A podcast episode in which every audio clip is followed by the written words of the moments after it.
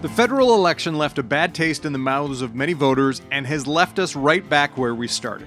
We're facing a minority parliament with Prime Minister Justin Trudeau getting another term in office. I'm Dave Breckenridge, and this is ten three.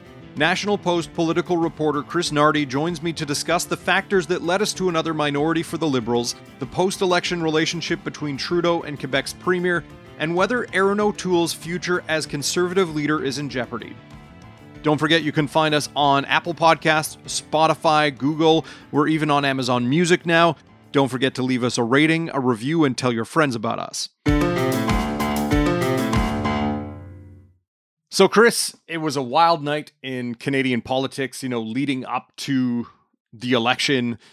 There was lots of talk that, you know, we may not have results even on Tuesday night. It's so close. It'll be down to the wire. We'll be counting mail-in ballots to see who actually forms government. But in the end, we're right back where we started. It's back to the future. It is, you know, back to August fifteenth. We have a Liberal minority. The Conservatives have about the same seats that they went into things with. The N D P, about the, like, no one really moved all that much. What does it say about the parties and their message and the electorate? What does it say about us that, you know, we're back to where we started? Hmm. Well, I'd start with uh, what it says about the parties and leadership candidates. And I think that my, my thoughts are kind of best summarized by a very interesting column that I read in uh, Quebec's La Presse the morning of after the election, where it was basically qualified as the election of the losers. And essentially, the principle behind this column was that all the leaders lost. Everyone lost. Trudeau lost his bet for a majority government, which he you know, clearly was his intent from the beginning of this election. Right? He called the election when he was soaring much higher in polls.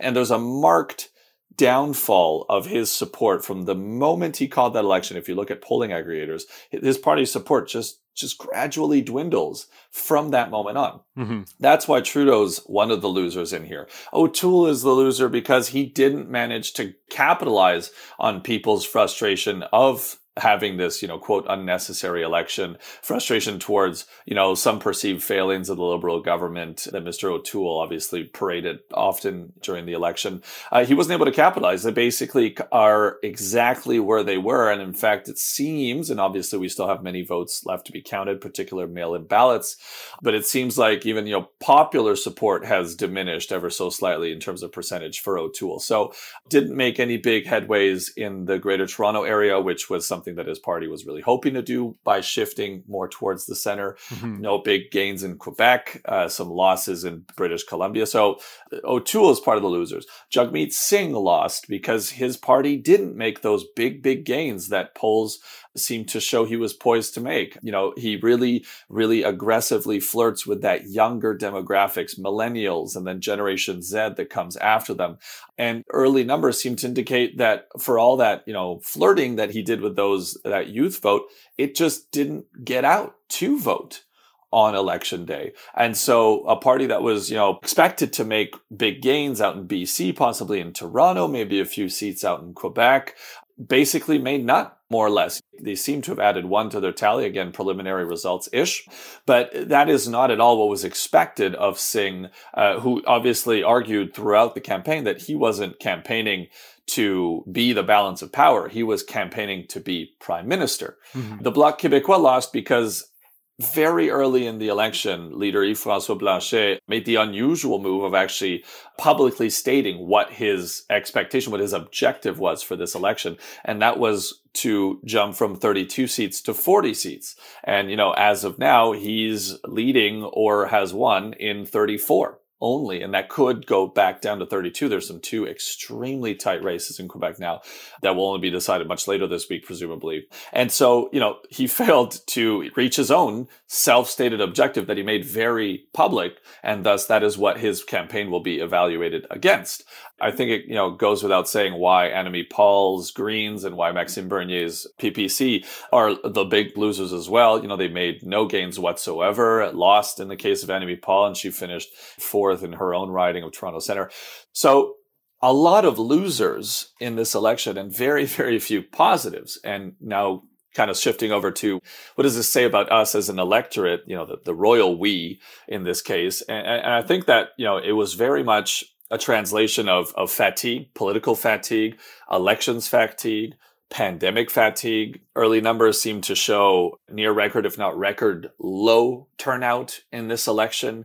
People were disinterested. They were disengaged. We saw it throughout the entire campaign. I saw it mm-hmm. while you know working and, and traveling through Quebec, particularly early in this election. People weren't interested. And it's very hard to get people interested when there's such an influx, a massive influx of information that we're getting like we are during this COVID nineteen pandemic, with return to school, with the fourth wave. You know, you're based in Alberta. Lord knows we've been talking about COVID a whole lot out in Alberta and many other provinces. So this election result is really symptomatic of how people felt, which was, you know, at the end of the election versus the beginning, which is nothing had changed. No one was convinced for the most part, either way, by any leader, and everyone just kind of lost. Were there any surprises for you out of the campaign over the last five weeks? Was it a surprise to you that we ended up back where we were? Or is this something kind of once the campaign coalesced, like hit its stride, that this is the result that we were going to get for better or worse? There were a few surprises for sure. I think for the first part, so obviously let's talk about Erin O'Toole and the Conservatives, who took a, a relatively major and, and to a certain extent, maybe a little bit unexpected shift towards the center, right? They really centered themselves and sought to steal some of that progressive, you know, center-right, progressive-ish, you know, vote that still supports, you know, public funding of programs, for example, combating climate change through, you know, one version or another of, of uh, carbon tax and all that. And, you know, one of the interesting races that people were looking at was how successful that strategy would be in seducing more voters in the Greater Toronto Area.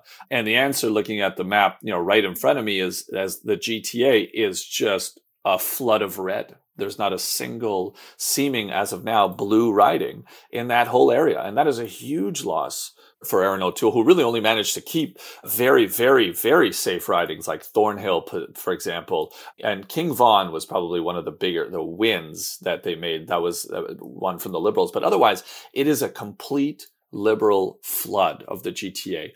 And that obviously is going to be hard to explain for O'Toole, who took that shift towards the center specifically in the hopes of winning more ridings in those really dense, populated, and, and very riding-rich areas. Apart from that, what stunned me, and, and I mentioned this, I, I followed Quebec very closely throughout this election, is, is in fact, we always talk about Quebec as being a very battleground riding. There are seventy-eight seats in there and many waves happen in Quebec. Let's think about the orange wave in twenty eleven for the N D P, for example, that bloc wave in twenty nineteen, where they, you know, they jumped from ten seats to thirty-two. Mm-hmm. It's a very variable electorate. But stunningly enough, this election barely, and I say a handful, I want to say five or less, and it could end up being much less depending on a, on a few uh, seats that are still to be called. Five or less seats changed hands in this election. It is otherwise a carbon copy of the twenty nineteen election result in terms of incumbent M Ps being reelected. That's very unusual mm-hmm. for that province, and I think is really just a, a symptom of the general sense of this entire election. Other than that, admittedly, I was surprised at how little success Jagmeet Singh's N D P had in not even exceeding the uh, thirty-seat threshold. They were polling relatively well. They were polling much better than in twenty nineteen. They were flirting with about twenty percent support across the country. That could have very well translated into thirty-plus seats, but it didn't. And they're really kind of stagnated at pretty much exactly the amount that was in twenty nineteen. For a man who throughout most of the campaign was getting the most, let's say, positive reviews from pollsters and, and from uh, Canadians who were responding to polls, I expected that his magnetism that he showed a lot of throughout the campaign would reflect better in his party's results, and it just didn't. As you mentioned before, you, you spent some time in Quebec during the campaign. You've been following, you know, Quebec politics for, for quite some time.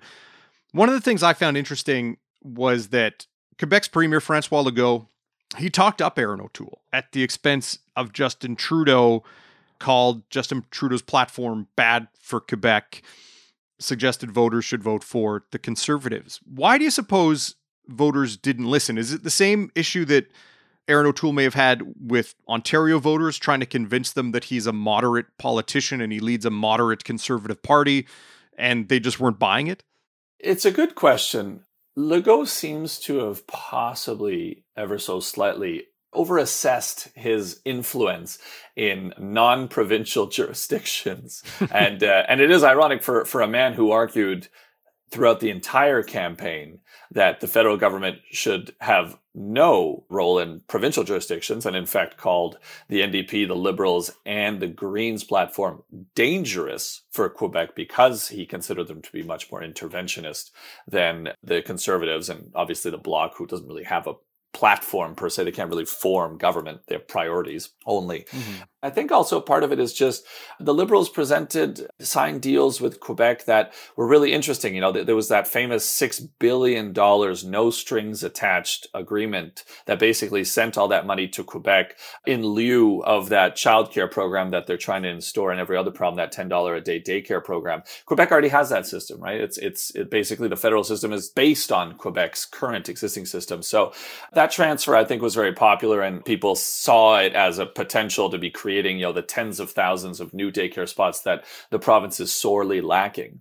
Does Legault regret jumping basically headfirst into that campaign and, you know, for many days basically campaigning against the Liberals? Uh, very possibly. The day after the election, he was asked, "Do you regret it?" And he said, "No, I'd do it all again if I could, and if I if I needed to, I'd do it all the same way." And I think part of his calculation and the biggest unknown hypothetical here is, did his coming out potentially prevent bigger gains for the Liberals in Quebec? Potentially, did it stall a majority? You know, is that the difference? Uh, you know, the Liberals are currently sitting at about one hundred fifty-eight seats where they're leading or or have won. Uh, that's twelve away from the one hundred seventy needed for a majority. Did, you know, Legault must be thinking, well, maybe what I said, you know, flipped some seats to the Bloc or to the Conservatives. Maybe that was, you know, he did in, in his mind things that he played king unmaker, in a sense, right? I also think that it speaks, you know, the fact that he says he'd do it all again and he has no concerns. You know, I, I honestly, Dave, I would have paid money to be in the room on Tuesday morning when Legault and Trudeau spoke to each other on the phone, because they they said that they they had that conversation. I would I would have paid very good money to hear that conversation, because I honestly think you could have put a six-pack of beer in the middle of the room and it would have been cold by the end. That's how frigid that call, I suspect, was. Legault might have just very much said, I have nothing to lose. Our our relationship is already relatively strained, I think, uh, on many files, because the Trudeau Liberals have expressed a lot of interest in bringing in federal, let's say, legislation or regulation in, in very provincial jurisdictions, such as, for example, new standards for long-term care homes, or sending money with strings attached in increased health transfers. Those are, strings attached is probably the things that Legault is allergic to the most politically. Mm-hmm. So I think it also, yeah, kind of speaks to the quality of the relationship that those two have right now, which is clearly strained. Do you think also that Legault may know that he's in a position where he can get away with it because in the back of his mind, he knows that Justin Trudeau has called himself a Quebecois. He's talked about being, you know, a defender of Quebec. And he also has to have support from the either the N D P or the Bloc to maintain his hold on government. And without that support, especially of the Bloc, or without the support of some M Ps from Quebec, he loses. And so no matter what Legault says, Trudeau is still going to try and not pander, but show favor in a way to Quebec. I think Legault certainly feels like he's a little bit like Thanos in the Avengers. He is inevitable. And he does feel like that. And and we saw it throughout the entire campaign. There wasn't a single federal party leader who didn't try to cozy up to Legault, who didn't try to curry favor with him, either directly, you know, like O'Toole's Conservatives did by, you know, putting out a specific Quebec platform, by promising to not infringe into provincial jurisdictions or even to transfer more powers to the provinces, notably to Quebec. Other party leaders, for example, re- you know, were very dodgy on what they would do. You know, would they reduce, you know, provincial powers? Overall, what we saw was that every leader was trying to really curry favor with Legault, who is immensely popular in the province. Mm-hmm. And I think Legault knew that. He knew that without necessarily maybe being in that position of kingmaker, he was the cutest girl at the dance, in a sense, right? And everyone was trying to cozy up and, and look like, hey, we're best friends, we're best friends. The Conservatives uh, certainly seemed to have won that date and that final, you know, slow dance at the end of the evening.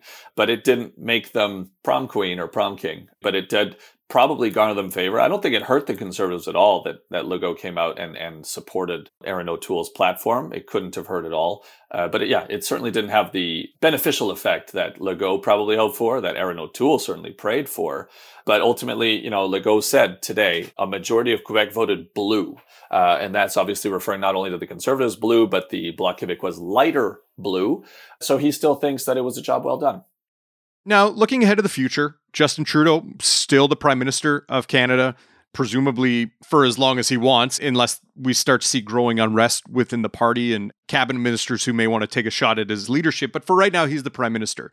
But looking at the other opposition leaders, if we see another election in the next eighteen months, will there be different people in those positions? I mean, I assume that Maxime Bernier is the be-all and end-all of the P P C, and he'll still be around. I assume that Annamie Paul probably won't be leader because she lost the bid for her seat and she was facing outright hostility from within her own party. And then you look at Yves-François Blanchet, who didn't win as many seats as he hoped to, but does he stick around? Does Jagmeet Singh stick around? And does Erin O'Toole face criticism or a push to have him removed as leader because he didn't outperform what Andrew Scheer did in twenty nineteen? What does that look like for these other leaders?